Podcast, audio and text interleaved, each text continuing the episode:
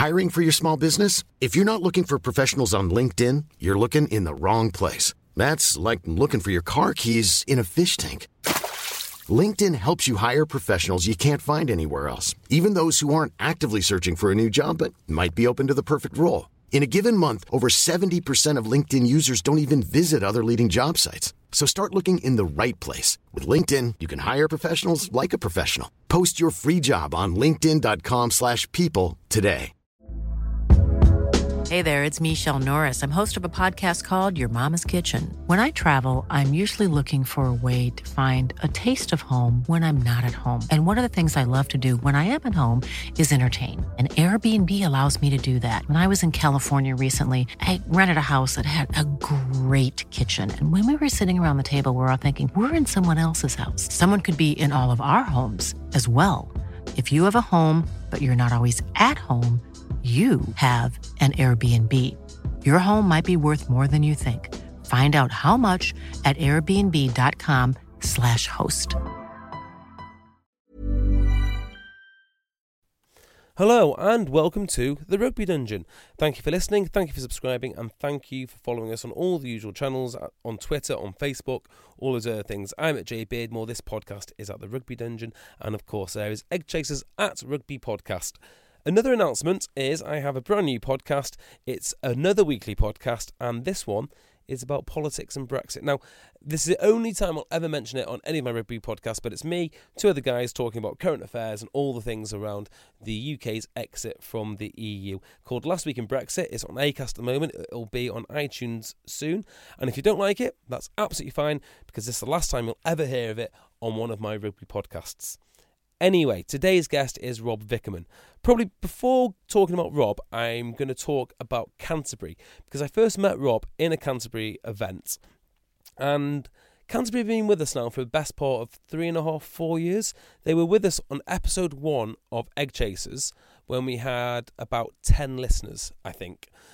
They have supported us ever since. They've given us access to all sorts of big names. They've introduced us to people like Rob. They've invited us down to events. They don't just support Egg Chasers and Rugby Dungeon, but they support all manner of other people reporting on rugby. They say they're committed to the game, and it's not just the grassroots stuff in and the playing side. It's also the reporting and the content side. And quite frankly, without them, we'd have had real difficulties, particularly in in the early years. So the podcast that you're about to listen to, it isn't a Canterbury podcast, but without them, we wouldn't have been able to meet Rob. So, and again, huge thanks to Canterbury for all they've done in in the past. Now, Rob Vickerman. You may well know him from the BBC. If not, you'll definitely know him from Sevens. He's also played for Newcastle and he's played for Leeds. Incredibly knowledgeable and knows everything there is to know about Sevens. This becomes very apparent very quickly. Hope you enjoy it. So here it is, my interview with Rob Vickerman. What are you up to? Not a lot, mate. Just um, pre- preparing for a bit of a trip out to Vegas and Vancouver next couple of weeks. So Oh, that makes me sick. frantically looking for bits and pieces everywhere. Well, what is your schedule like now? Uh, well, I, I can't really say this without sounding ridiculous, Go on, then. but basically, Vegas for five days, Vancouver for six, come back, two weeks at home, trying to crack on with my business, and then it's um, prep for Hong Kong and Singapore. Uh, what's your business? Work athlete. So I do a lot of health and well-being in companies. Oh, I see. yeah, I've heard about this. Is is this not the new big big thing, which is companies keeping their keeping their workforce healthy? Yeah, basically, yeah, that's the premise. And then basically, I've accrued probably in the last like 24 months or so different modules. We've got about 16 modules that are all um, both online and through um, PDFs I've created, presentations I've done, keynotes I've present and designed. It's all it's all pretty robust, just kind of rolling out now. So actually, in some ways, been away so much isn't great, but at the same time, it's nice to be able to hobnob with some of the aristocracy you often find on the Seven Series, mate. I'll, uh, Mate, it it sounds awesome. If I was going to cover a series, it would probably be sevens. Yeah, not the domestic sevens, not something like the Premiership sevens, but no, it certainly is. It does sound very Grand Prix, but I must say, like as a disclaimer, it's not as glamorous as a player. Like as a commentator, and for what I'm doing, is slightly different because Yeah. you get to you get to enjoy it a bit more. But as a, as a player, it's very travelling circus, like very. have breakfast, lunch, and dinner with every single team in the same massive room. Is that And- right? Uh, oh yeah, mate, it's crazy. And the next day you're kicking the shit out of them, and then after the tournament, you're back in the hotel, sat next to them like chatting. It's like, you know, lads, it's it is so bizarre. How is it organised then? Are, are you all on the same flights and all in the same? Well, I guess you would be, wouldn't you? Yeah, yeah. The odd, odd occasion you sat next to one of the players is a little bit awkward. That's amazing. So it is. It's really intriguing to see. And no one ever sees that bit, but I'm like trying to say, look, behind the scenes is far more interesting than playing sometimes. Like, you know, the kind of camaraderie behind it all. How you actually, literally, you pick up the tournament and you just move it to another city around the world. It's just, it's just hilarious. So, which of the lads then are you still good friends with? Not necessarily from England, but from other, but from other well, countries. it's a weird one because now, now I'm like back on the series in a sense. I am really cautious about spending too much time with English lads. So I will chat a lot with the Scottish lads, through the Welsh boys, uh, speak with them, and then like Fijians. Everyone loves the Fijians. Uh, and- and the weird thing is now because I'm getting a little slightly long in the tooth. It's fair to say. I uh, I know a lot of the coaches. So some of the coaches coming through are either ex-players or you know friends from domestic rugby back in the UK. So it's it's really intriguing how it's such a small circle of people. Tell me how how is the Sevens Grand Prix organised? What is the format of it? Because I never quite understand. It it always seems to be on TV, and I cannot work work out who's winning what and what the tournament is. Yeah, and, and this is probably what you don't realise when you're in the sevens bubble that actually a lot of it needs explaining. So my kind of raison d'etre at the moment is to speak with like of Sky and all the broadcasters saying just need to make it really simple for people to understand because it is confusing. So there's a series which is ten events around the world, Yeah. each of which you get different allocation of points for how well you do in the tournament. Uh, and that is accrued then to end up with a gold, silver, and bronze, as it's now recently changed with the Olympic format, making things slightly different. Uh, so, how many points do you accrue to to win it if, if you win a tournament? 22 if you win, Yeah. 19 if you're second, and then it kind of goes down all the way to your bonus point. Have a point for coming. There we go, guys. Have that. So, h- hang on. You start. when does the actual season start for a Sevens Grand Prix? Well, it's not called the Grand Prix. The Grand Prix is the FIRA tournament, which is. Which is like, that then? Uh, the FIRA is the European Union, if you like. So World Rugby now have different elements and areas which are regions. Yeah. Um, that one is known as the Grand Prix. So that's the one you see. That's in. There's some ridiculous tournaments in that. Moscow, Bucharest, Oh, that's Um, awesome. Barcelona, Lyon, So, okay. So the so the main what's the main one called? HSBC World Seven Series, Right, and that goes to which ten places? Dubai, Yeah. To South Africa, Cape Town, Yeah. um, which is a recent one. It didn't used to be as glamorous as that. Uh, it used to be Port Elizabeth, which I known as Hull on Sea. Um, so yeah, then Dubai, sorry, Dubai, South Africa, then Wellington, Sydney, Vegas, Vancouver, Hong Kong, Singapore, Paris, and London. That's It all- is a bit of a Del Boy, Del Boy car, side of the car, isn't it? and is that all done within what three months? Um, no, that's December to May. Oh my god! So how much time? So these squads that they assemble, Yeah. how much time do you, do you do you actually get off? How much time do you get to go and see families and that kind of thing? Well, you get a fair bit. I mean, traditionally, when I was doing it, it was bloody brilliant because we'd be Monday to Wednesday down in London, and then the rest of it you'd be training at home. So I'd be having four days at home, going away for three weeks. Granted, wasn't great, but then you'd have like a week off when you got back, largely dictated by Ben Ryan's wife. yeah, makes Things like, sense. things like bank holidays off. Like what? Bank holidays off? You kidding me? That's Um, but no, it's very different now. So now they, they do train quite a lot, um, and that certainly is now more of an issue than perhaps it was. Because you know these full-time squads, they still get downtime. But the problem is, if you look at any given series, it's not just the World Series; it's your second-tier FIRA on top of that, so your European legs. And it might actually not be called FIRA now. Actually, think they've changed it to something, but I don't know. You're probably European rugby in line with the ERC. yeah. Um, and then you've got things like the Commonwealth Games, which is next year in the Gold Coast, and then the World Sevens Rugby World Cup, which is in San Francisco again next year. So next year is going to be mental. So wow. So there's quite a lot of tournaments then. Well, this is my point to like these young guys I speak to about it all. Like saying, look, all right, you can try and crack the Premiership, get your head kicked in week on week, and play some pretty, you know, full on rugby. Yes, you get rewarded for it. Yes, you get the community and the profile and things like that with it. Or you can look at potentially filling your passport in three years, competing in potentially Olympic Games or Commonwealth Games, and seeing the world. The yeah, that's quite an in. It's definitely a young man's game. I'd say so. Yeah, I'd agree with that. I mean, even the fact that if you get to 28, 29, it gets a lot harder physically. But you know, and imagine if you're Welsh, there's even more chance of you playing, Yeah, yeah, or even Scottish. yeah, Crazy. That's yeah, that is a that is a really good point actually because I I hear a lot about the English sevens team. I never hear anything about Scotland or Scotland or Wales. Yeah, and th- and that's really um, debated at the moment. And without going too much into the politics of it all, I think it may well be looking at No, how no, no, no. Go into the politics of it all. What's Well, um, it's the whole like the GB model. So, say you've just had a really successful campaign in the Olympics, of which they were completely written off before it. yeah, And to be, you know, I think they put their hands up and say that they, you know, absolutely stole a silver, silver medal. yeah, yeah. But Agreed. Relevant, it's happened. They now want to say, okay, well, that's the premise, that's the model. How do we build on it? So, realistically, to build on an Olympic platform, you Mm-hmm. need to have an Olympic model, which is an amalgamation of the of the unions.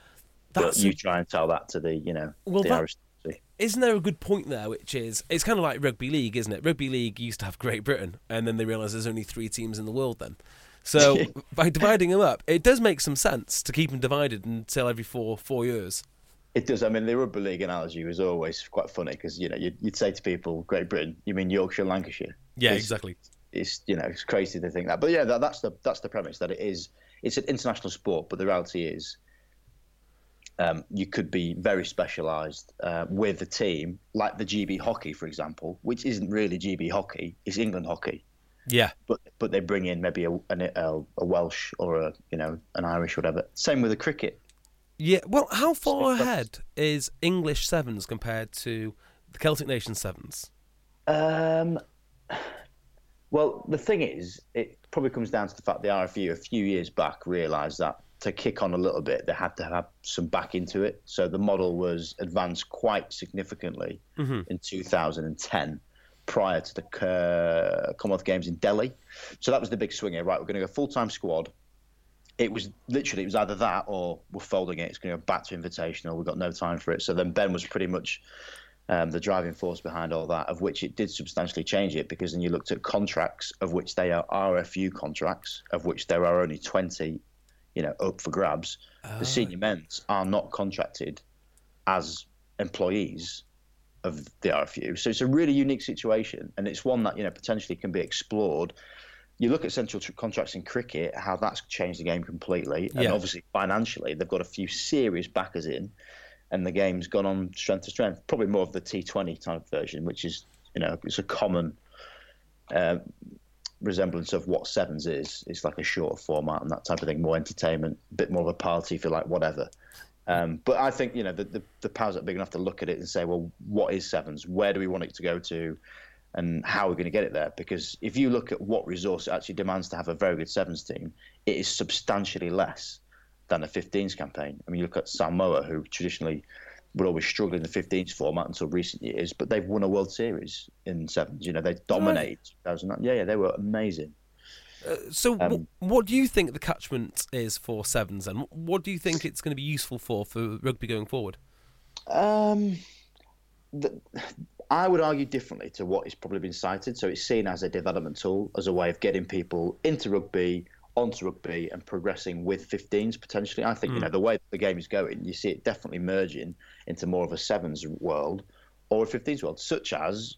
You know, you've got the IPL now where it's blowing cricket to pieces because you've got these incredibly lucrative contracts to be played in India Yeah, that now clubs are going, well, we can't match that. Test cricket can't even match that. Yet if you're on an ECB contract as an England player, you're probably on at least £250,000, yet they can't touch the IPL. So, you know, all it's going to take is a few individuals, and it probably will be business people that get to the point of thinking, well, this sevens is an interesting concept. Can we monetize it? Can we maximize it? Can we get broadcasters on board?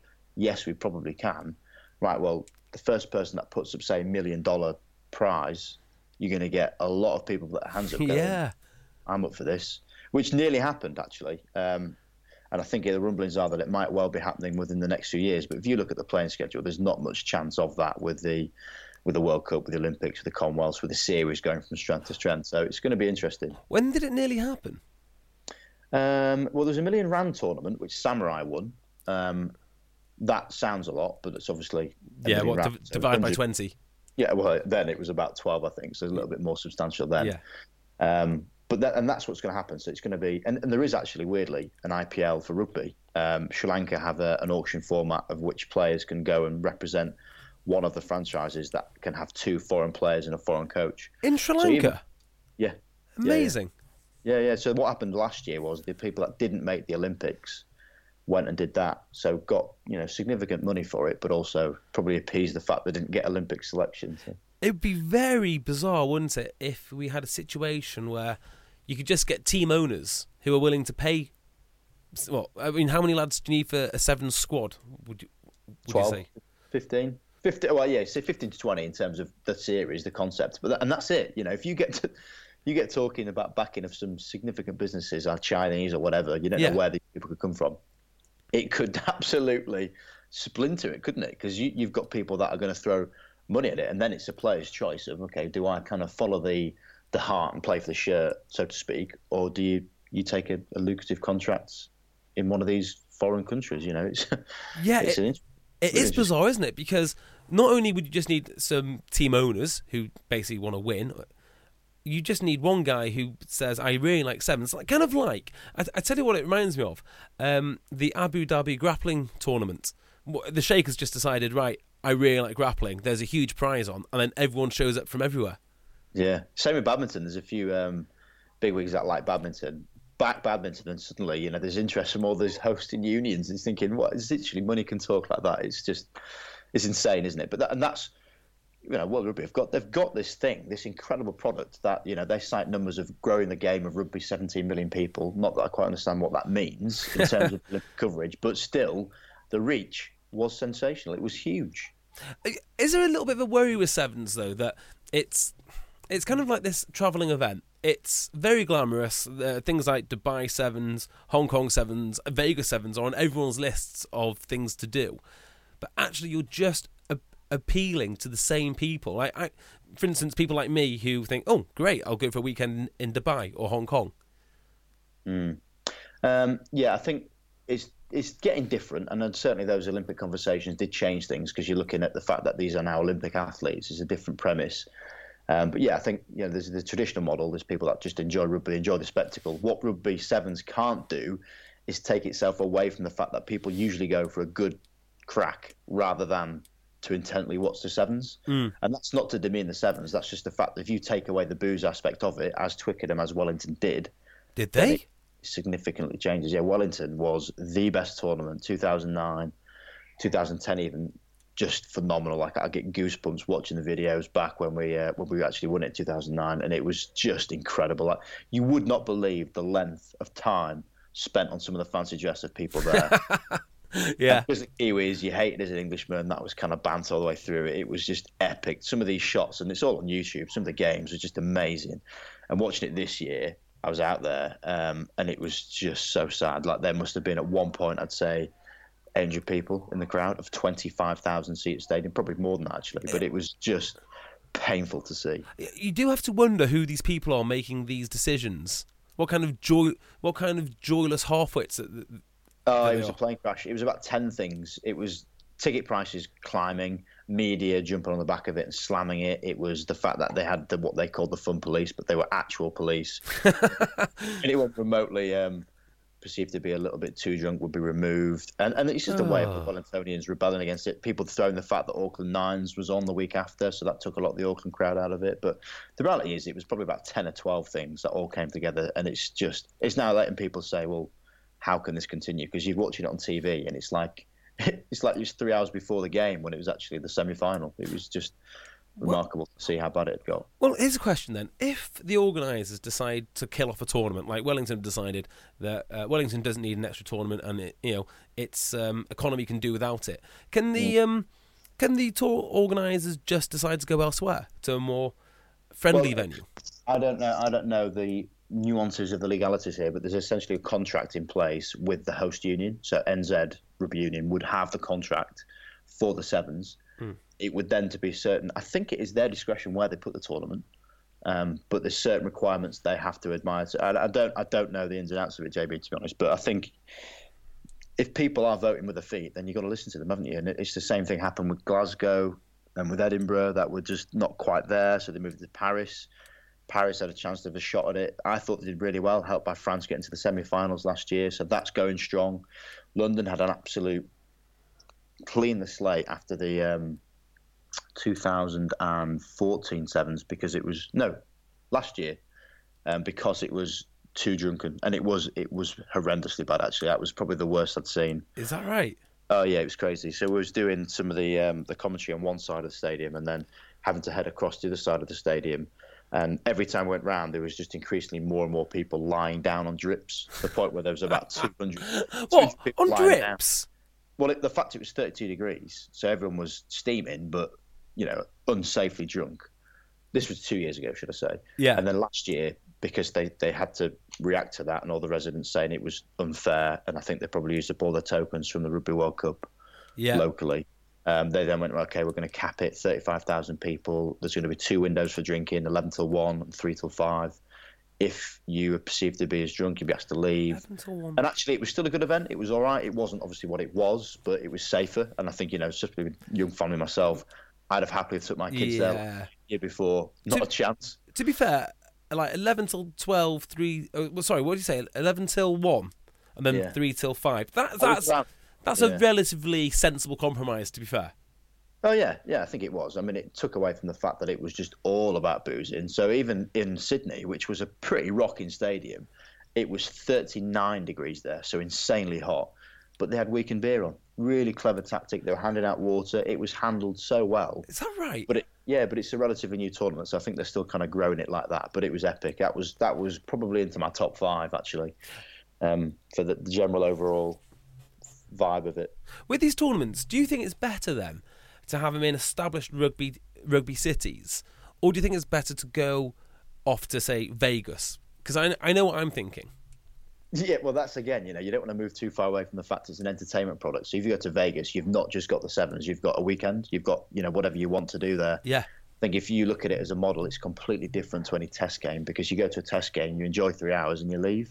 You go to a sevens weekend, it is a weekend. You know, you're doing your Friday night, all a Saturday, probably having something Saturday night, and then Sunday as well on a downer. So it's like, you know, all encompassing. And the fact is, you know, I talk about how passionate I am about the game. You go to a game of sevens, a tournament of sevens, every 15 minutes, it's another team on. You're seeing international rugby players, now Olympians, compete mm. at a very hard level. It is the most entertaining eight hours of rugby you'll ever get. And by the way, you're sat in Twickenham or you're sat in, you know, the um, the Parisian capital stadium there, and it's just or Hong Kong if you can manage to get a ticket. It's just epic. Yeah, see, I'd love to go to the Hong Kong one, uh, Dubai one. I, am not sure I want to go out to Saint Denis to uh, spend two to, to, spend two days out there, and that kind of really was my point. That I think it's an amazing product, but it should go far further afield. I don't think that it should go to say, well, um, uh, Stade de France, for instance. Mm. No, I see your point, but then how are you going to grow a game without exploring these markets? And the thing that people could well be talking about is, yeah, okay, it's aligned slightly by the fact that HSBC are key sponsors and, and no doubt have a say as stakeholders. But if you wanted to grow the game in China, you know that this could be a phenomenal concept of, yes. of getting people to see it. And, and Germany, you know, another market not really exploring rugby uh, to the degree that they probably should be. Well, did you see that they beat Romania a few weeks ago? Yeah, well, I know I actually met a guy when I was out in Cape Town who's been championing for a World Rugby event in, uh, get this, the back end of September for the drum roll. Go on. beer festival. Nice. So putting the sevens on the back of the beer festival, which oh, again, you know, it'd just be. That'd be incredible. Well, it'd be good. It'd be a good event, wouldn't it? It wouldn't be necessarily just for the rugby or just for the beer fest, you could end up getting foot in both camps, which is which is a clever way in. But then again, it goes back to the point of what do you want from sevens? Do you want to grow the game as a standalone marquee event, or do you want to incorporate it as a people getting into rugby, exploring rugby, and perhaps taking it further? You know, they're the questions that need to be answered. Really. Well, that is a good question, actually. I do think that sevens is slowly departing 15s in a lot of ways. I mean, not least the shape of the athletes. Yeah, I think there's definite athlete change. I mean, I, again, I'm probably part of this bubble. I talk about sevens as though it's common knowledge because I'm immersed in it, and certainly conversations I have, people know little bits and bats. But the only reference I'll make to this weekend and the Italy game is the fact that every single game you will see on the World Seven Series, there is a mentioning of tackle only. There is a mentioning of no offside. So no rugby player that plays sevens would ever be shocked by those tactics employed. Is that now, right? I listen to a lot of punditry. I listen to a lot of comment, things going online, and everyone's like, "Then what the hell's happening? This is ridiculous." It is absolute commonplace. You can ask any player on the World Series; they have a game plan to counter what happens when it is tackle only. Argentina, South Africa, sometimes even Fiji, England have done it previously. Scotland do it occasionally. They employ tactics that are always just one man a tackle, and then there is no offside line. I'm going to take two minutes what they should have done. Well, hang on. Well, okay, that's re- uh, that's a really good point. Let's explore that then. So, with the tackle uh, and the no offside, how do sevens teams use it? How do they weave it into their defensive plan? Well, it's really, really simple. You know, if you just have a tackle only, so one player gets taken to the ground, the tackler stands up, you've got seven on your feet, there's no one competing at the breakdown, therefore there's no offside line. You can, by right, stand in the attacking line, which we used to train for. You know, a, you know, you call it, you'd say, you know, tackle only um, in the in the session, and then you employ tactics to get around it. So you can stand in in any part of the pitch apart from within a meter of the ball. Now, the difference is, and this is what people didn't realise on Saturday, that if they had exposure to it previously, it's really easy eradicated. Because Yeah. if you get someone to touch you in the breakdown at all, then it becomes a ruck. So you can grab them, it becomes Yeah. a ruck. You Right. Can, you can pick the ball up, move three inches, create another tackle area, grab someone, pull them down, then it's a ruck. So if you do pick, if you do two pick and goes, for example, you'd have created the offside line. People would- have then been offside. Got you. Right. so that is, is that how the sevens team get around the no uh, tackle only rule? pick and go. If you pick and go once or twice, you're in behind the back foot. Someone competes, and then the offside line's there. If not, your nine has has basically a meter of space to do what he wants. So we'd often have a tactic where the person who's playing nine would dummy the pass, take a step of which no one could still touch you, and then put a tiny little grubber in just behind the guy that's inside the first defender, and then you'd be exploring five or six meters of space in behind their defensive line That's brilliant. which is why I was really surprised that Danny Care didn't do that because that's his game. He's got an incredible touch, but it goes down to the fact that they had a game plan, didn't adjust to it. So you know, Yeah. Well, 15 would be slightly different. But 15s is hard though, isn't it? Because I mean, trying to get 15 men to do the set, you know, to change strategy just off the cuff is difficult enough. I mean, actually, it's difficult enough to install the strategy in the first place, let alone to change it. And I think they work so hard on certain things. When something like this Italy game happens, it's so so rare that it was just incredibly difficult. yeah, and again, it goes down to the fact that it's an 80-minute game. You know, you're not having to to play at the sevens type of format where you get you know perhaps three or four minutes or a half time, seven minutes, where you can then say, right, okay, this is what we're doing, this is what we're going to do differently. So I get that it's different, but still, the fact that you're educating players on a sevens pitch to react to probably five or six different defensive systems in just 15 minutes shows that they've got great understanding as rugby players. They're not, you know, they're not. Oh, well, some teams, probably South Africa, are slightly more robotic. But if you look at you know, some of these England players, specifically Scotland playmakers, and even some of the Welsh boys who really are standing up of late, they've got great understanding of rugby. That that's not rugby sevens, that's not rugby 15s. It's just rugby. Do you think sevens is more experimental then than 15s? Oh, without a doubt. I mean, not just on the pitch, but off it as well. We we were one of the first teams to be using GPS regularly. We were one of the first teams to be looking at some of the science behind the performance side of things, largely because Ben was an absolute nerd with it. So Ben Yeah. Ryan, you know, is known for his biomechanics or whatever he wants to call it. You know, he he had genuine interest of how we could explore supplementation, training systems, jet lag protocols, the lot. We were Really? Oh, we, if I, well, I do talk about it now professionally in terms of my work corporately. If you've got an employer or an employee who you want to get better, why would you not look at every single biometric possible just to gain insight on them? So I could tell you, you know, my jet lag protocols. I could tell you the fact that it would take me X amount of days to get over a certain amount of travel because it was all documented in a watch we had to wear for three weeks. What? It, was all incredibly detailed. See, when I hear uh, when I hear the word protocol mixed in with sport, uh, my ma- my mind automatically goes to bro science. I'm not saying that they, that, that that that is that far, far, um, far from it, but just explain what a jet lag protocol involves. So basically, we wore a watch which monitored our movement and our sleep and our activity, um, and had to do like a bit of an anecdotal database with it as well. Yeah. Uh, and from that was a comprehensive study. This is of 15 people who were then looking at their adaptation to jet lag. And we derived the knowledge, probably wasn't far off what some people suggest, that it takes you round about six time zones to affect your circadian patterns. Sorry, So- your, you- your your what patterns? Your circadian patterns, how you sleep, Right. Okay. and therefore how you perform. So if we knew, for example, we would be going to New Zealand, which would be plus 13 hours time zone, you get six for free if you like off the bat, which people who go to Dubai would well argue. But then it would take up to seven days to get back into the normal circadian pattern. We also realised that flying anti-clockwise around the world, which was far harder to then How- cope with. So Let me just work return- out. Flying uh, anti-clockwise around the world. I'm just sorry. I'm just trying to work out which way that is. Okay, Well, so example- going towards example- Russia, east.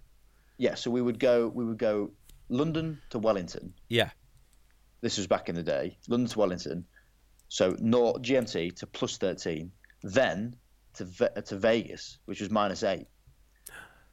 So in the space of 2 weeks we would go from GMT to plus 13 to minus 8 to GMT.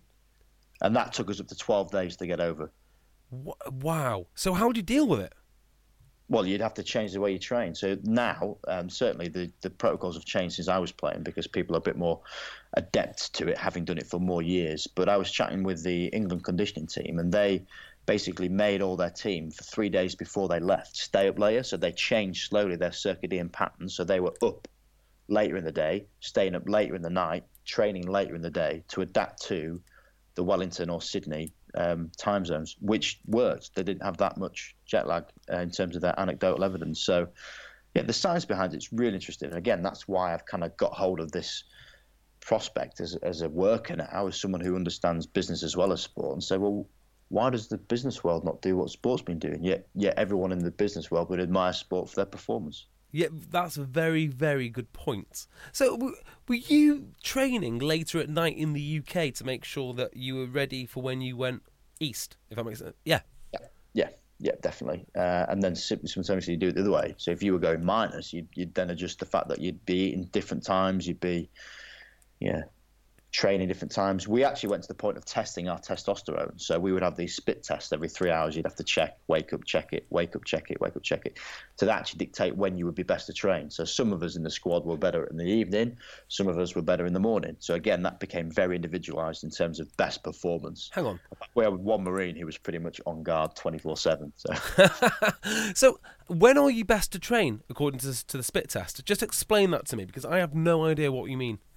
Well, you do weights, JB. I've seen you. You're a deadlifter, aren't you? You're you're a. Oh, I couldn't. I couldn't. the office. I couldn't walk. Uh, after I hadn't deadlifted for three, for about two years because of my back. So no way am I. Uh, Oh, it's Phil. Phil's the big dog on the. oh, Phil. Seen him at the uh, what, um, what was he? Seven, uh, 80 kg if that, and he did it 280. No, sorry, 230. They smashed it. So basically, that would then mean that if you're doing your weight training, you need to know when it's best to get these peaks of testosterone. So um, you can find out when it was best to train. And some people produce more testosterone in the morning, some people in the evening. So why would you then not think about how to maximize the weights you were doing? Same with cortisol. Some people produce more stress after a certain type of food, type of meal. The stress hormone can be quite an inhib- inhibitor, inhibitor when it comes to uh, training specifically. And that's when you start talking about risk and injury management. You know, that's the type of insight top level teams will get and, and explore. Um, and not to visit too many things back again, but are you implying you can get stressful meals? Uh, well, I hate to say it, and there'll be a lot of people upset by this, but yeah, even things like coffee can can induce a little bit of, of cortisol. Hence the old belly fat, JB. You know, I, I put it down as the old middle aged spread, whatever. But Uh, now, now you're talking my language. yeah, yeah, lots of things. It goes in again to another test we do, um, and I actually ended up doing a bit of work for them. There's a company called York Test who were looking at food sensitivity testing. Yeah. And that was a way of using one little finger prick of blood to look at your IgG antibody reaction to basically say if you were sensitive to different types of food or not. Amazing. So, it's all interesting, isn't it? It's yeah. really interesting. so uh, what were you sensitive to?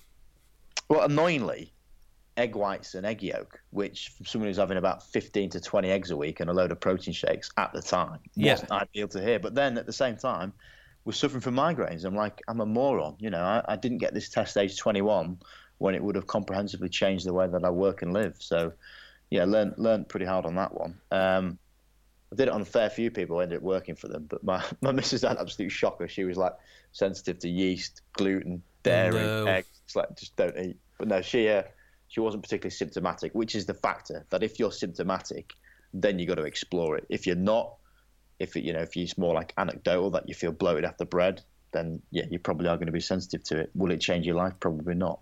But for some people, it can be really impactful. You what, for an athlete not liking eggs, or not, no, sorry, not being able to eat eggs, that's quite a big deal actually, because that's one of the few things which is a go-to for almost everyone. It is, yeah, and that's a little bit of the debated point with the science behind it, because some would argue you'd have that much of it, you can then almost show an intolerance to it or a sensitivity to it, but actually not being symptomatic. And it's exactly the same if you've ever done a psychometric test. Some people who do that, oh my god, I've just been told I'm not a salesperson yet. I've worked in sales for 20 years of my life. It's like, yeah, we're talking about natural natural behaviours here, so things you aren't inclined to do. You can teach yourself to do anything, but you know, it's it's the same thing with with the food sensitivity. It's only if you're symptomatic. Um, but then, if you were in a changing room full of bloody blokes, you'd know the fact that some people in that room should not be ingesting protein shakes for fear of, you know, the smell that's often produced. Uh, yes, yes, well said. Well, it's taken me th- uh, 32 years to realise that I'm not a natural rugby player, so uh, know, it happens to everyone. It happens to many Welsh people, that doesn't it? They all believe they're rugby players. I'm North Walian, not Welsh. There's a big, big difference.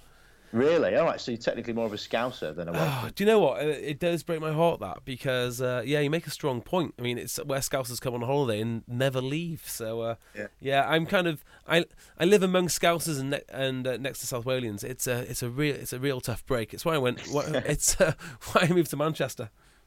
That's fair. Yeah, yeah. There'd be a depth with crime at least. yeah, exactly. Um, uh, just going back, just going back to sevens. Then, um, of all the places that you, that that you visited, where has been the most remote? Most remote. I'm still waiting for my invite to Fiji to Ben's Three Acres, but that's not yet happened. Um, most remote. I mean, there was some beautiful places in South Africa we used to go. One was George on the wine route, which was absolutely epic. We stayed in this beautiful, like wood log cabin, just set back from the beach. It was amazing. Used to love that tournament, and that was relatively remote. And it used to be after the back of Dubai, which was pretty full on and fake. So that kind of contrast from absolute, you know, you know what Dubai can be like, where everything is just materialistic. Do you know what? I've never actually been, and I kind of no. It's what it doesn't really appeal to me, except for the sevens. I imagine it's like going to the Trafford Centre for two weeks. Um, yeah, it's very Morley. Yeah, you're right in that. Uh, they love why I was saying that. A lot of Welsh people go for here. There's a lot of balls there, but um, I think it's one of these things for the sevens weekend. It's just all in. Everything is there. It's like a rugby club atmosphere with you know tens of thousands of people socially, and then the the World Rugby Sevens as well. It, I mean, that's pretty epic, but just very different. So I, I used to love the fact that Wellington would be before Vegas. Again, you go from tran- tranquility and be up the ocean side. It'd be all about coffee shops and relaxing to this just debaucherous place that was just all neon lights. I- Um, And how much of it do you, do you get to see if you're actually on on the tour? and this is what I'd argue, you know, the glamour side of things, it, it's not, you get probably a day off. I'm never going to begrudge it because at the the day, you, you are traveling the world. You're going hmm. places people don't, you know, ever dream of going. But you don't get a massive amount of time because, you know, you're there to do a job. You're there for performance. You're there to make sure you're maximizing every single aspect. I mentioned all the science behind what you do. What good would it then be going for an eight hour jolly day before a tournament if you've had all this preparation into trying to be the best you can be? So there's a lot of pressure on the players within that. They'll get usually a day off three days or two days before the tournament actually starts. So you say your Thursday or your Wednesday, you'd have a bit of time to explore. Some of the boys in Sydney went to Manly. Some of the guys in Cape Town would have a look out on the on the Mandela Island and Robben Island and see all that kind of thing. So it's um,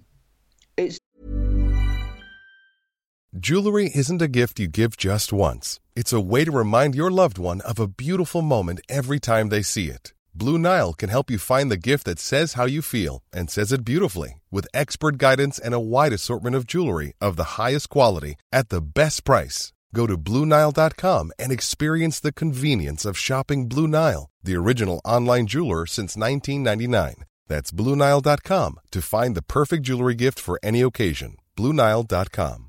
Hiring for your small business? If you're not looking for professionals on LinkedIn, you're looking in the wrong place. That's like looking for your car keys in a fish tank. LinkedIn helps you hire professionals you can't find anywhere else, even those who aren't actively searching for a new job but might be open to the perfect role. In a given month, over 70% of LinkedIn users don't even visit other leading job sites. So start looking in the right place. With LinkedIn, you can hire professionals like a professional. Post your free job on linkedin.com slash people today.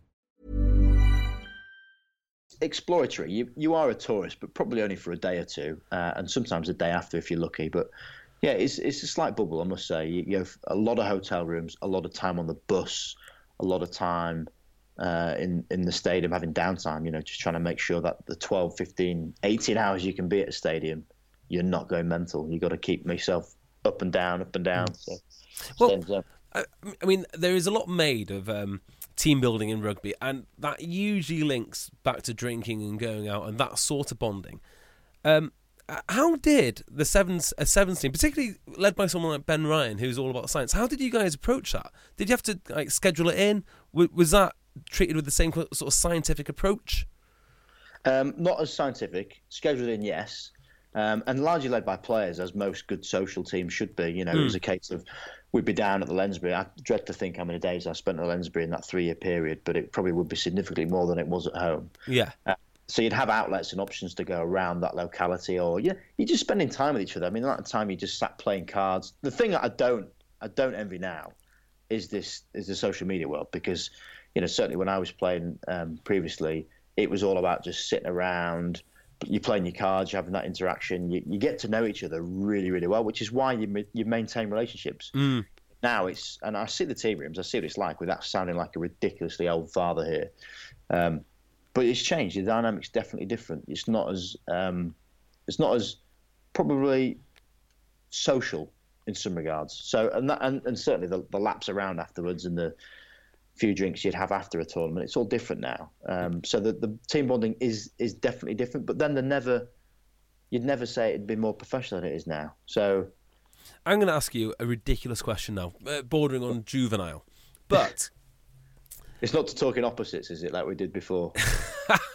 we'll get into that later. no, if you've got something as in depth, right, as um, as jet lag protocol, yeah. I'm I'm amazed that you don't have like a post night out protocol or the guys in the sports science team did any kind of research as like how alcohol would affect you if you had a tournament next week and you'd been on a night out from the previous tournament. Mm. Yeah, and I think you know there probably has been studies into that, and certainly alcohol can affect your performance undoubtedly because the dehydration point. But you'd never go out on your first couplet. So when you're looking at the tournament spinning twos, you mm. wouldn't go out after the first one because you knew you'd be on a flight the next day for ah, say okay. it would have been three to twelve hours, perhaps even more, to then get to the next venue. Um, so that that was always a, a, bit of a mute point. If you did, you may well keep it a bit quiet. But you, the thing is, you, you go through that much emotion in a sevens tournament. You know, you talk about a weekend of six incredibly hard games, emotional roller coaster. You're up, you're down. You need to relax. There's this absolute melting pot of of energy and emotion that sometimes you just need players to just go out and just you know go and have a couple of beers, go and you know let loose a little bit, which which happened, which needed to, and that's good management, isn't it? It's good leadership to know when that is, to know how it's done, and, and to really manage that. So that was always again probably player led with a little bit of guidance from the from the management. Mm. You know when to do that type of thing, and that's where you have to be human about it. You know, science can tell you the most ridiculous things in the world. And I was actually sat on a World Rugby panel where science was basically dictating that you could pick the best seven players that would that would win games. And like, well, hang on a minute, these are human beings. You you can't dictate a team environment. You don't yeah. understand communication. You can't account for you know interaction and, and relationship. And you know, look at Saracen's model. Oh, They're not amazing, isn't it? Team because they've got a good game plan. They inherently know each other inside and out, probably from the fact that they're socialised. It was the same with Harlequins when they were dominant. The one thing Dean Richards was always about was getting the social right. And if you get that right, you get honesty, you get a team buy-in, you get probably a lot more ability of having awkward conversations. You know, if, if you make people accountable on the pitch and off the pitch, then they're going to be better rugby players for it. And you look at New Zealand, I probably guess they're slightly different because they come across as being very strict. yeah, very, they are quite. I mean. I have had the fortune or misfortune of being around their their operation, and it is incredibly strict. Actually, I mean, not not. I don't mean uh, um, around the lads when you know maybe they're on downtime, but when they were training, we went to visit their camp during when when they went to um, Chicago, and yeah, it is it it's on complete lockdown. How did you fall into sevens, Rob? Um, it was an interesting one. Again, it probably comes back to the point of you know what is the pathway for a sevens player. But after the 2004 World Cup in Durban, Mike Friday, who was then the England sevens coach, put in a new system of each Premiership club had to release three players um, as part of the wider England Sevens squad, and then there'd be a core group of players that would be represented um, mo- most of the tournaments, like your your Ben Gollings, Rob Thirlby's back in the day as it was. Um, and probably a little bit before that, I was accounted um, as one of these developing players. I was then an open side. I Really? transitioning to a centre. Yeah, I played uh, England 16s as a seven, with Haskell as my six. Really? England 19s as a seven. Sorry, yeah, even 19s. Yeah, that was right. So Haskell was six. Like there was Mark Lambert, Rob Webber, Richard Blaze, Sean Cox. Uh, Dylan Hartley was then a prop with Rob Webber. They, they both then moved to hooker. Uh, now you you, Um, you were in Leeds with Rob, were you not? Yes, Because that's yes, where yes. that's where he started out from. Yeah, yeah. Well, I've been I've against Rob since I was about five. Mm. Um, yeah, so that was basically it. They, they get this cohort of players that they believe would be good at sevens. Created a young England sevens team: Ben Foden, Topsy Ojo, Lee Dickson, uh, and then it was aided also by a really strong Samurai setup. And you know, I have a lot to account for with Samurai in my development of sevens because you know you're straight out of school, you're pretty much a fresher, and then I got opportunity to go to New York to play the tournament there. I was like, uh, yeah, let's think about that. Two day tournament, seven day trip. It was just amazing. Um, and same with Amsterdam. It was a really good tournament, really competitive tournament, beating the British Army, which was unheard of at the time as invitational team. So there's a lot of good players coming through that system that, um, you know, some then opted to go fully 15s and, and move away from sevens. But I always had it in the back of my mind that it was something I wanted to do again. So did it again in 2000 and, 2008, 2009 whilst playing for Leeds, which was ridiculous because you're going from sevens to 15s. It just didn't work. Yeah, that sounds very very difficult. And you're right. Was. I don't hear many sevens players playing 15s now. Ben Gollings obviously used to play on the wing on the wing at Harlequins. That's one of the few I can remember. Y- yourself and him. Um, well, at the time, there was a fair few that were doing both. So Kev Barrett, who's now the conditioner at Saracens, he was at Exeter. Chris Cracknell was at Exeter, then went to Worcester. Oh yeah. Um, Dan Norton was fleetingly at Gloucester. James Rodwell was at Moseley. And then they looked at, okay, well, the way to make this work is probably to look at more championship players. So then brought in a lot more young championship players or even young university players. So Tom Mitchell, it's a painful line to say, but it's true, has never played a senior game of rugby. really? He's never played a senior game 15s, yeah. I mean, he's played varsity. Yeah. So when that, then got picked back up into the England seven setup. So there's this kind of really twisted, tangled approach of which now, if you're an academy player, you're not playing a lot of rugby because the 18 league's gone down the pan. Where where are you going to get your outlet? Well, one may could well be looking at you know sevens involvement, but you then got to get the buy-in of all the directors of rugby, which rightly so. Their investments. It's not going to be as easy as people think, but it's an exposure to an incredibly tough environment. Yeah. I, I'm not going to get on my soap. Uh, sorry, Rob. c- Carry on. I'll just say Marcus Watson did it really well. Went from 15s to sevens to 15s again, knowing that he had the sevens experience as well. But you know, you, you talk about that type of model. It was great to be able to say, well, he's done it. But mm. then he went back and got injured. did his hamstrings. I don't think Dean Richards was too happy. Yeah, it's a it's a strange one really because I don't want to get on my soapbox and talk about young players not getting game time because I think this is one of the most damaging things in the sport at the moment. You get so many lads in academies who are not playing rugby. They might get ten games a year, of which six of them are A League, and not everyone has an A League team. So Yeah. you know, lads need lads need a lot of rugby, and they don't get any of it. Particularly if you come from school and you've done what training three times a week and maybe two games a week to nothing. Yeah, I knew lads at 18 that were playing 90 odd games a year, which I don't condone. I think it's a horrendous idea. But in terms of rugby education, you get it very quickly. Yeah, Um, at 19, that's what you want to do, though, isn't it? Uh, partly, I think you know, you've got to manage it because now they're not they're not 19 year old kids, are they? They're 19 year old men. They are phenomenally big because they've done five years of weights and conditioning, so that they're much more adept to the the collision and physicality of it than you'd probably ever you know think that certainly we were at 18, 19.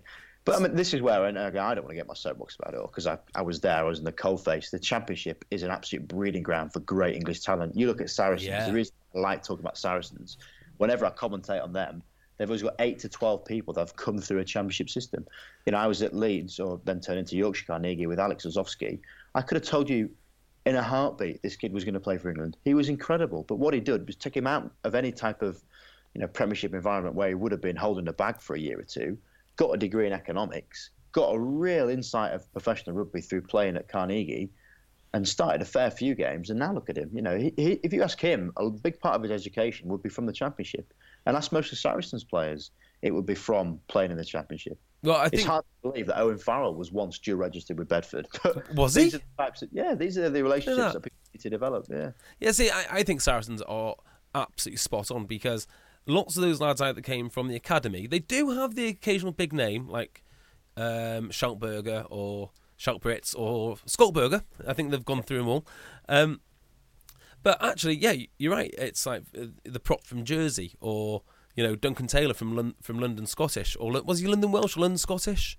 Uh, Scottish, I think, because he came from was it Glasgow Edinburgh before it? Yeah, they've got they've got a load of them. I, I, I always do the bit of research on them before, and it's, it's staggering to see their kind of journeys and where they've come from. I mean, Jamie George did a bit. Um, they've, they've got so many players that have, have not been in an environment where they're playing Saracens, and they'll just drop down to Bedford and play regularly at their level, which is great for the Bedford players, mm. great for the Saracens players. It, it works at every level, and that's why you know you talk about these younger players.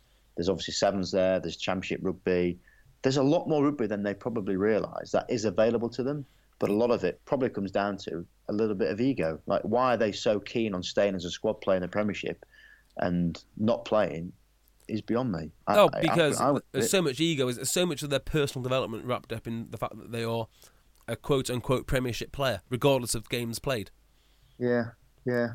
So I mean, I mean, if- I was fortunate when I was young. I was I was playing regularly, so it was never it was never a- suggestion to perhaps look at playing somewhere else. But I, I would have in a heartbeat because I first of all I, I loved rugby. You know, I'd, I'd happily play anywhere that would um, would allow me to. But certainly in terms of getting better, you've you've got to play rugby to get better, and that's that's what I believe sevens can offer. That you know, talk about the players that have come through a seven system, you know, your Danny Cares, Mathew Tait, Tom Varndell, finishers largely. Um, Yeah. But Haskell, Haskell played England sevens. Tom Rees at the time played England sevens. Some really good back rowers as well. Got an insight of, of that level of, of play. And you know, I think they're the types of players you want to kind of look at to, to get involved. so do England Sevens have, for want of a better word, recruitment sergeants going up and down the championship trying to tempt these players into the sevens fold? No.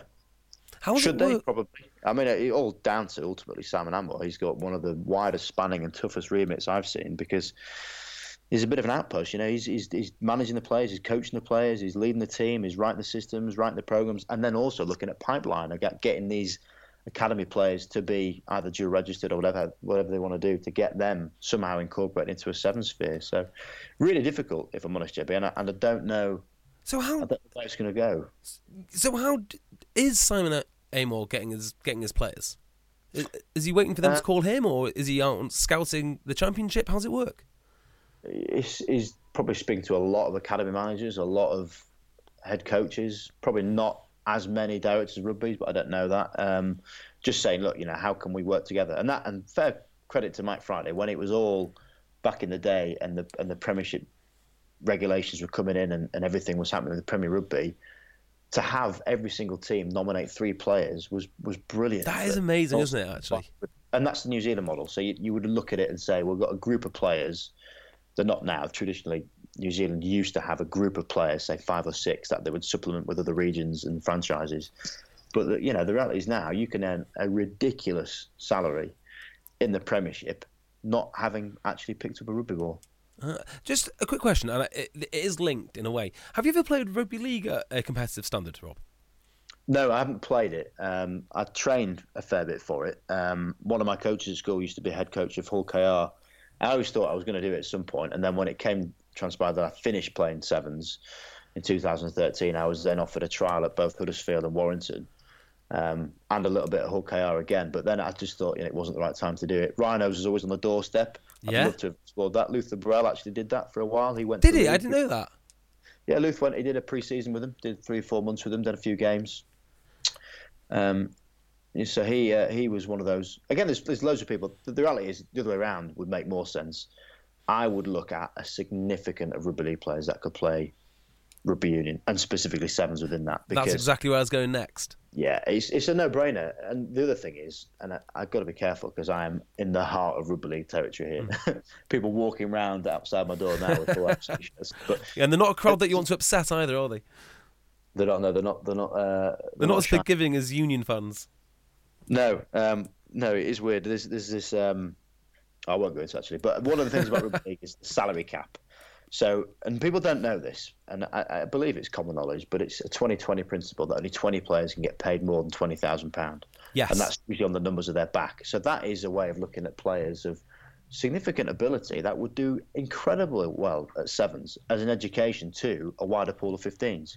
Now, if you took, you know, go back 15 years or 10 years even, look at a young, fresh Chris Ashton who was on whatever was on at Wigan, to ingrain him in the, in that rugby mentality, to develop his finishing ability, why not have a look at him in the sevens for a year? oh, Either you go out a limb, buy the contract, or you know, pay for his contract, set him up, get him playing, and then you know, luckily he had the education of being in the championship with Northampton and, and rocking up three thousand and forty-two tries, whatever it was. But Yeah. yeah, they're the things you got to look at, and that's why rugby league is a hotbed. Because, and I stand by this, I believe rugby league players are the most skillful players. There's no reason now why England's backline has been transformed from a Farrell and Ford combination, whose skill set's sublime because they've been absolutely ingrained with rugby league all their life. Do you know what? There is really something in that. Well, it's because you take away, you take away rucks, scrums, lineouts. What are you going to practice? Offloads, carries, and tackles. Then that's why rugby league players, and certainly Australian rugby league players, are the best rugby Yeah. players in the world. Yeah, because I remember. I'm sure you might need to correct me here. I'm sure that Wigan Warriors won Middlesex Middlesex Sevens once. Yeah, I was uh, I was watching that one when Wigan won, and then I was actually playing it when Bradford won. And Wigan, for example, Wigan's team was insane. Jason Robinson, Tuigamala, Farrell, Radlinski, um, That's insane, isn't it? Yeah, it was it was absolute joke. How- No wonder, but they won it. This is the stat. They they scored a try every three passes. That's how good they were, and all they did was defend in the rugby league system, kind of push up, and they thought it was the easiest thing in the world. Yeah, I bet. Bradford won it, they did exactly the same thing. But then if you watch the rugby league nines, they try and play rugby league. Like, well, no, play nines, try a bit of sevens, and then you'll you'll you'll kill it. So there's definitely things happening in the southern hemisphere. The talk around the nines concept is really growing. Yeah, is, is it not tens that they're into at the moment?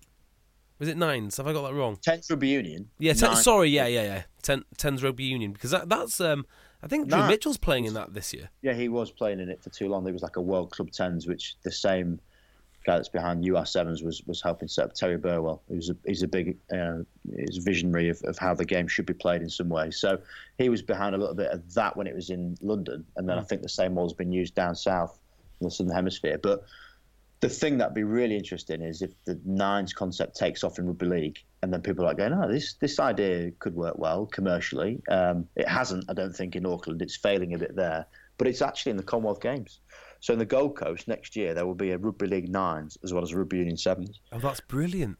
But I mean, they are effectively the same game. Well, they're very similar games. Yeah, I'd, I'd love to see a bit more cross pollination in it because if you took a rugby union coach to that, it would change their game, and seemingly take a rugby league coach to rugby union sevens, it would change that game. Exactly. kick- Or maybe they should do a, a final and they play eights. yeah, I like it. Uh, But that's the other thing, you know. Bobby Skinstad's growing this nice little um, concept in South Africa for tens because if you look at what sevens tries to be in rugby union, having the ability to have second rowers and potentially some hookers involved as well from the front five, you're much more of an inclusive game. So if you're World Rugby and you're looking at the concept of a shortened version of the game, you know, they were suggesting they're missing a trick by not looking at tens rather than sevens, where it's all usually scrum halves, wingers, and maybe the odd number eight. It yeah, it, it, does start to get tricky though, doesn't it? Because you get stuck in that cricket thing where do we play one day? Do we play test? Do we play twenty twenty? You know, and it doesn't. It, it kind of doesn't stack Back. up. You can have two back. codes and that's it. Yeah, you can, but I think you know, in terms of the people that are dictating the way the game's going, you'd look at broadcasting and how it's formatted in that environment. The reason why I quite like the Premiership Sevens is because it's a two-hour concept. It's hell on earth to think they've got to go back to back to play a Sevens game, but the concept is great because it's entertaining. It's two hours. It was it was actually um, Lawrence Dallaglio talking at a World Rugby Convention about fan engagement during a game, and he says in an 80-minute game, by 80 minutes or by 60 minutes, people are bored.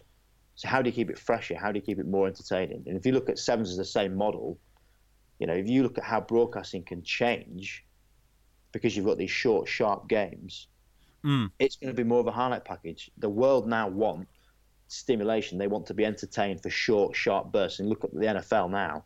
They make, you know, what could be an eight minute game into a six hour event, but throw in entertainment, they throw in crowd interaction, they throw in, you know, Well, they've got real issues. I mean, like everyone looks at the NFL as some panacea, and for a long time it was.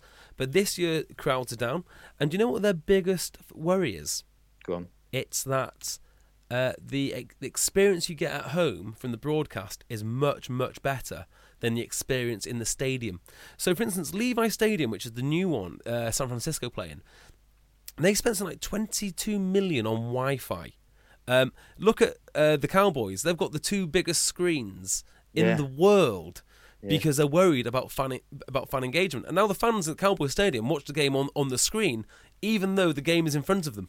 So it's a real problem that that, that they're facing. Yeah, no, I agree. I agree, and that's that kind of aligns the point I was mentioning about people do get bored very quickly. So how do you make it more of an entertainment package?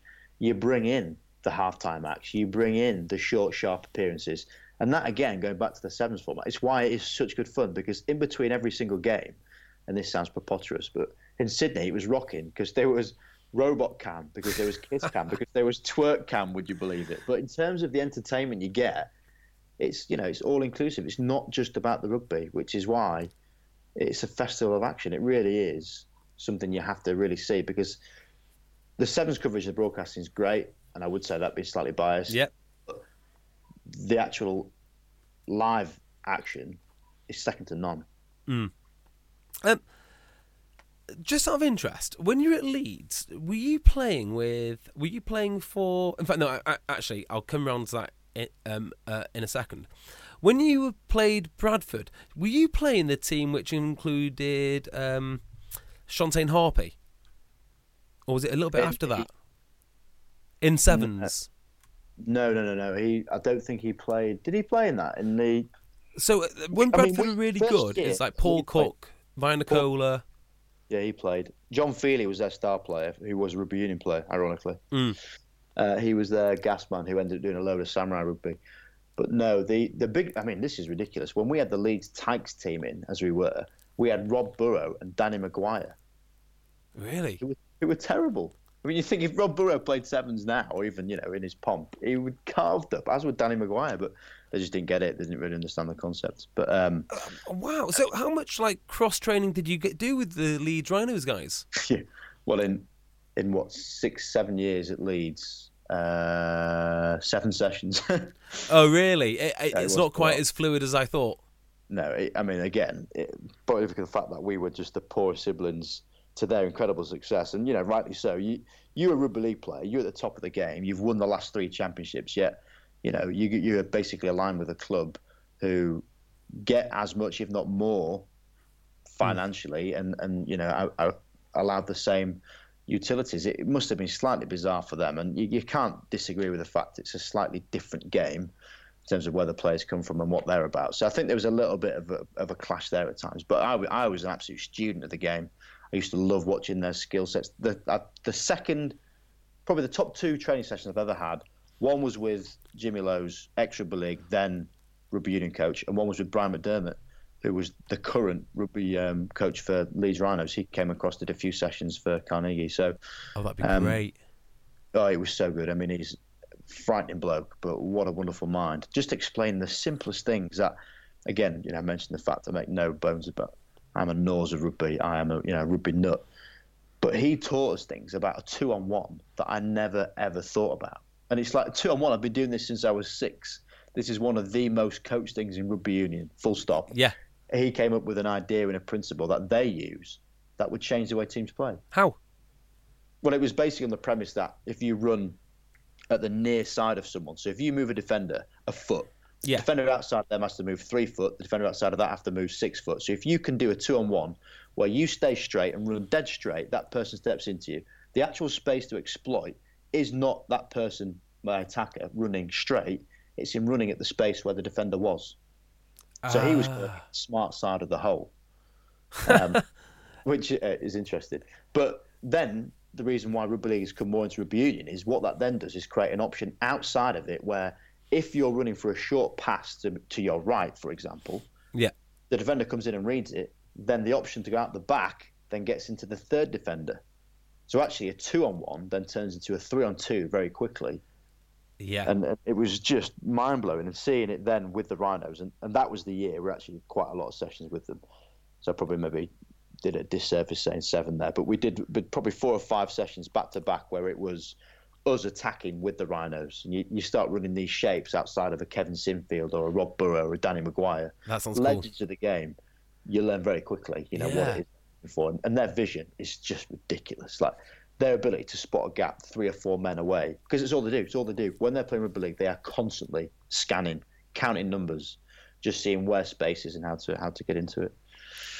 That that's all. Well, uh, the guy that gets um, a lot of praise, kind of behind the scenes, actually. I say behind the scenes um, because you know if you watch mainstream rugby media, no one ever mentions him. But um, Paul Cook does a great job at Sale, and pe- and people don't realise. If you talk to any of the Sale lads, you know, You said this at sale. It's Deacon. Sorry, yes, Paul Deacon, thank you. Paul Paul Cook. Paul Cook is He's not is not as a Very, very coach. good coach. But no, but he's the one that's transformed Doncaster. And if anyone's watched Doncaster in the last two years, you're like, oh my god, their attack's amazing. They've got rugby league systems. Yeah. Clive Griffiths started it, brought in Paul Cook. He is brilliant at exploiting space because they just understand manipulation of people. So Jimmy Lowes classic case, same as Paul Deacon, he'd be seeing things like a 15 man driving mob and going, what the hell is this? Like, it's a it's a maul, Jimmy. It, it happens a lot in rugby. Like big men go push forward. There's Yeah. a try line. I don't care about that. There's 60 metres of space out there. And that's the kind of thing you get these fresh insights and perspectives, and actually a different take on things. That's really, really good. And, and you watch Sale play, as we did at the at the weekend just gone, um, and you see Haley exploiting the space. You see Solomona benefiting from the fact that they're playing straighter and the ball's going out the back. I mean, it gets a little bit technical in, in what they're bringing, but you've got four Sean Deacon who haven't played probably a minute of rugby union between No, them. probably not. But what a great combination to have them give their input with Steve Diamond's oversight. I mean, it's really good to see that kind of get into it. Same with Andy Farrell. You know, I played against him. He wasn't a great rugby player, No, rugby union player, but in terms of the understanding of systems and, and structures and space, he was great. He talked a great game. He just couldn't quite action it. Yeah, well, uh, I'd say something quite sad actually. When I heard that, uh, bear, bear in mind I'm based in Manchester, when I heard uh, Andy Farrell had moved over to Union, I travelled down to Watford to watch his first game. He got on for 20 minutes at flanker. It, it, it wasn't worth it. Yeah. I But- forgot about the whole debate about the 10, uh, the 12-6 chat. Oh yeah, yeah, because he started off as a six, and then they realised that oh, actually he can't ruck, and he was a little bit too big for a twelve. He was big, yeah. Well, same as Burgess, I guess. Yeah, and he didn't do too the well at twelve, did he? He was Yeah, better we'll at six. swear Though. that one. He was a much better six than twelve. They ruined him mo- moving him back to twelve. Hmm. He didn't even play twelve for Bath. Actually, he usually played thirteen. Yeah, well, that's a Sonny Bill model, I guess. Isn't it? I mean, that again comes down to the fact that if you've got a rugby league player, one thing they're bloody are good at is running hard. And if you can get them in that position, be it at 12 or 13, to, to exploit their offloading game, then you're going to have a, a pretty powerful and potent backline, aren't you? But yeah, it's, it's food for thought. I'd Yeah, well, I, swerve that one. I, I'll tell you the guy who I did think could have made it. Uh, well, he did make it, but could have been really good. Uh, Union 12 is Iestyn Harris because he went to that World Cup, the 2003 World Cup, and he was just starting to get it, and he looked brilliant. And then he signed back for Leeds. Yeah, I mean, he he did have a good crack at it, didn't he? I think he was one of those players that typified that vision Um, probably with a rugby union background, with him being Welsh. I think, yeah, he, he understood the game. He a was not bit. Welsh. no, he he didn't sound Welsh, but He he just called Welsh. Harris. There's a degree of Welsh in him there. wow, debatable. Yeah, well, Um, but he did a lot of time um, just watching rugby union. Actually, when he was um, when he was playing for Rhinos, he was always. I remember watching him, watching us. Um, interesting guy, actually, in terms of his reading. He just um, probably didn't exploit rugby union as much as he should have in terms of getting on with it. You're right there. The debacle of him then going back to Leeds and then to Bradford and things. It was all a bit sour, really. But oh no, he came from Leeds, didn't he? And then went back to Bradford. That's what he did. Yeah. yeah, Uh, which is yeah, it was a bit of a, an issue with the club at the time. Well, there was always there's also the story. I don't know if it's true, but I hope it is. The story of Keiron Cunningham, another great who apparently was Welsh. And let's face it, we know Keiron Cunningham is not Welsh. Uh, and apparently the contract was on the table until they asked him, "What position are you going to play?" And nobody had a clue. So then it kind of slowly withdrawn. Yeah, built like a hooker with a pass of a nine, with the vision of a ten. Like, what the hell would you do with Keiron Cunningham? I just let him just do what he wants. He could be like an enforcer, just going around Yeah, you can work it out. people, Now, before. Um, before I let you go, because you've been very generous with your time, um, did you when you were at Leeds, were you with uh, Stuart Lancaster? Well, yeah, I mean, I cite Lanny as being the most influential person in my career, without doubt. I mean, he picked me at 15 from Yorkshire Schoolboys as my head coach at the time, Mm-hmm. as well as Rob Webber and Jordan Crane and a fair few people, to be fair. David Doherty, Danny Care, Michael Kuzak, who got capped to Scotland, all kind of under his tutelage, Kieran Mile. Um, so all these kind of players that are indebted to what he did, and, and you know, obviously some change of opinion on it throughout the years, but he was someone who saw something in me as, a, as a young seven, believed in it, pushed my sevens, you know, encouraged everything about my game, and I've got a, I've got a massive debt of gratitude to him What in every element, really. What do you think? Okay, so uh, I'm not gonna lie. I've been very harsh about Stuart Lancaster's record on uh, on the podcast on Egg Chasers in particular. Um, what do you think his best role is within rugby? Because even though I was harsh uh, on him as an international coach, I think he's got some amazing things to give to Union. I'm just not sure it is as a director of rugby or a or a head coach. Uh, I don't. Well, this is this is kind of a, a massive can of worms. It because in in rugby circles there are very few directors of rugby. There are head coaches who Yeah. move upstairs. There are performance directors, of which they should have the sole control of the club, but ultimately don't because directors of rugby then feel like they're somehow undermining them.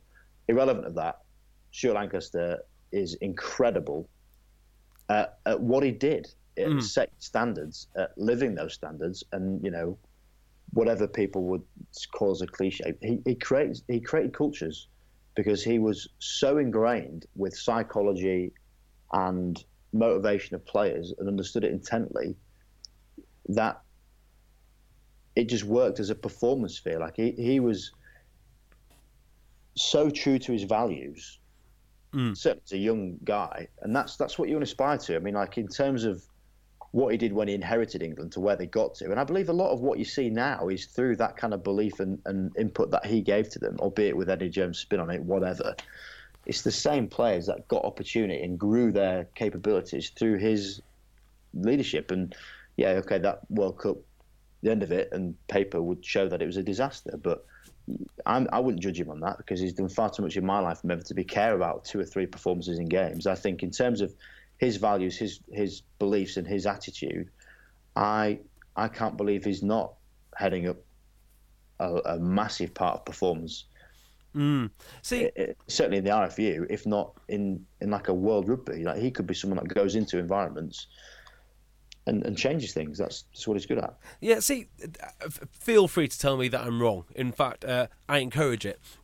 And the, the way that I see it is that he has a ve- you know, he's a very skillful man at those things which you just mentioned, and I can see it in conjunction with someone who actually manages the day, you know, the the game day stuff. If you, you think you can have like a tactical guy and then more of an overseer who does exactly that, like a performance manager who has coaches working for him rather than in the England um, case where he I think I'm right in saying this he was in charge of tactics and in charge of actually how they play which I don't think is necessarily what he should have been doing.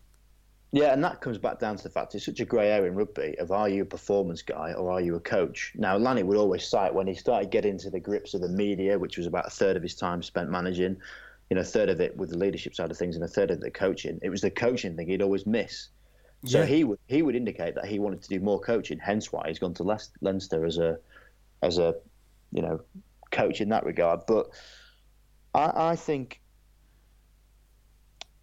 the things that he is good at would be more aligned to setting up performances to bring in coaches to develop those coaches much as you see like your David Humphreys when he puts you know those type of coaches on the field and he'll oversee it walking Yeah. around that type of thing like a a Cockerill for example where he would sit back and watch your Richard Blazes be on the pitch your Jordan Murphys who were very much more I go, gregarious in a certain way of, of understanding the players, putting their arm on the players, getting them motivated, understanding their you know performances, but then having the structures in place. I, I think I think we'll see him again at some point higher up. Oh, I That- think so.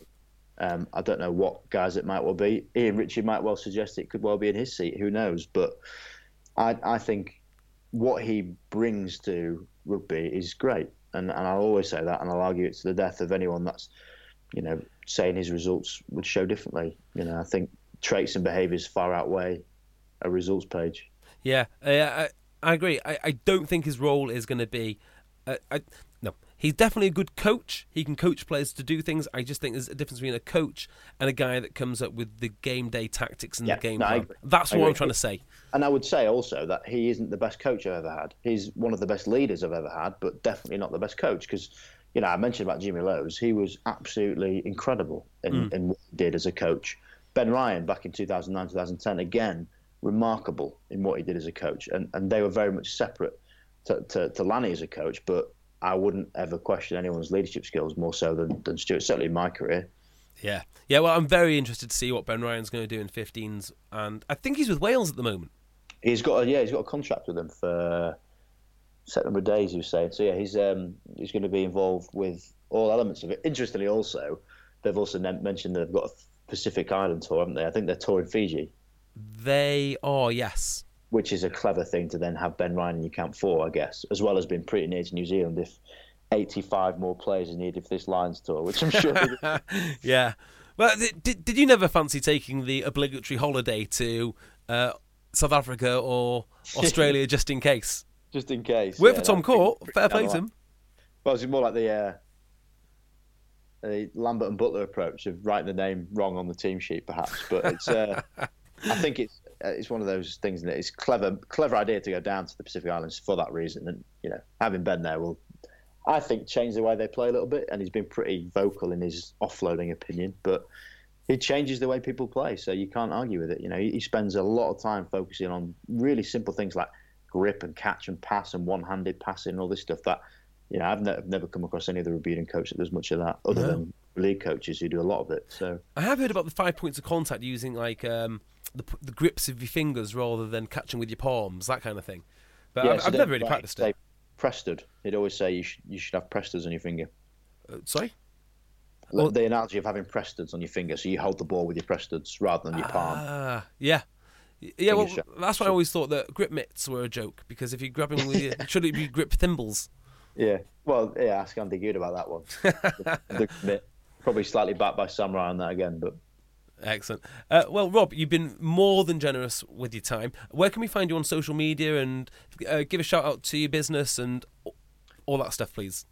Yeah, well, well, I'm at, at Rob Vickerman, nice and easy on that one. I will be showcasing the events out in Vegas and Vancouver uh, through DHL channels as well. So that's uh, a nice little jaunt to be going on. Uh, other than that, the, the concept of the um, consultancy is work athlete. So if any of it did resonate, if people wanted to know more about how science can be used within businesses, I am, you know, obviously up and running and, and educating people and inspire them and probably slightly scare them at the same time when I talk about science and how it can be used to better performance, but then also underpinned by being happier and healthier, which is you know what sport tells you very quickly. If you're not if you're not either of those two, you're not going to do very well. So yeah, lots to be had corporately from the world of sport, I'm sure, and I'm excited to continue my journey within that. But always a chat, always a pleasure to chat, JB. Fantastic. Well, next time you're on sale or I'm up in Leeds, I shall give you a bell.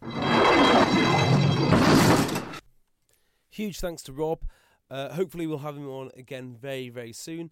Um, in the meantime, if you can think of anyone who you'd like me to speak to, whether it be an administrator, a player, a coach, absolutely anyone, let me know. Uh, always looking for different angles and different viewpoints to the game of rugby. So uh, until then, you can find me on Twitter at jbeardmore, this podcast at the Rugby Dungeon, and of course, one last plug for it my new podcast, Last Week in Brexit, as well, which should be on iTunes by the time that you listen to this. Okay, see you next week. Bye bye. When you drive a vehicle so reliable it's backed by a 10 year, 100,000 mile limited warranty, you stop thinking about what you can't do and start doing what you never thought possible. Visit your local Kia dealer today to see what you're capable of in a vehicle that inspires confidence around every corner.